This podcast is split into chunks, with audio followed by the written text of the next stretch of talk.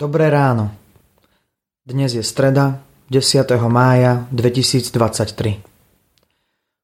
Bože zamyslenie nachádzame v knihe Prísloví v 7. kapitole vo veršoch 1 až 27 takto. Syn môj, zachovávaj moje reči a schovaj u seba moje prikázania. Zachovaj moje prikázania a budeš žiť, i moje naučenie z ťa zrenicu svojho oka. Priviaž si ich na prsty, napíš na tabuľu svojho srdca. Povedz múdrosti, ty si moja sestra.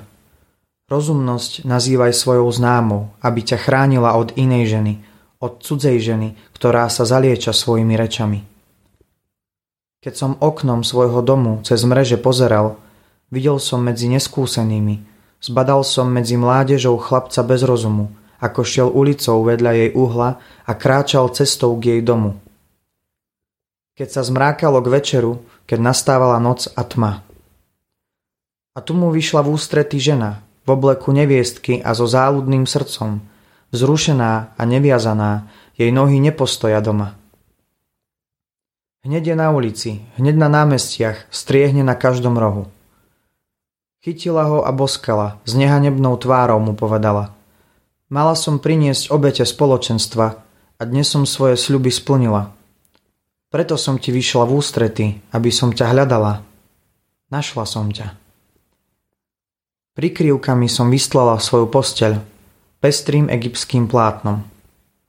Pokropila som svoje lôžko mirhou, alovou a škoricou. Poď, opájajme sa ľúbosťou až do rána.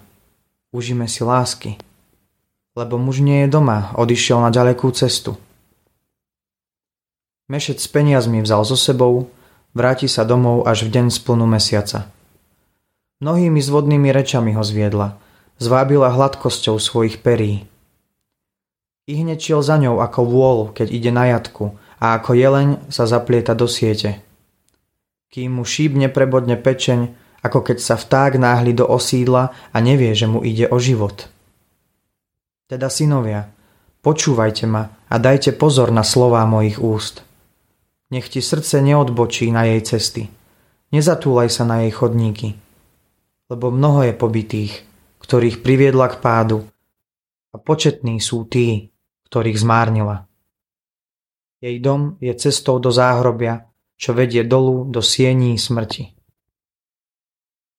Modely v plavkách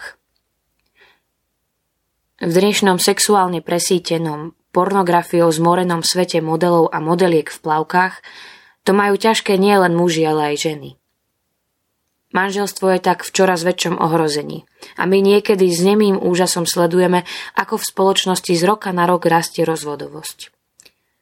Ako si sa zo srdca i mysle čoraz viac vytráca skutočnosť, že manželka vie, že patrí len jednému mužovi a rovnako manžel vie, že patrí len jednej žene.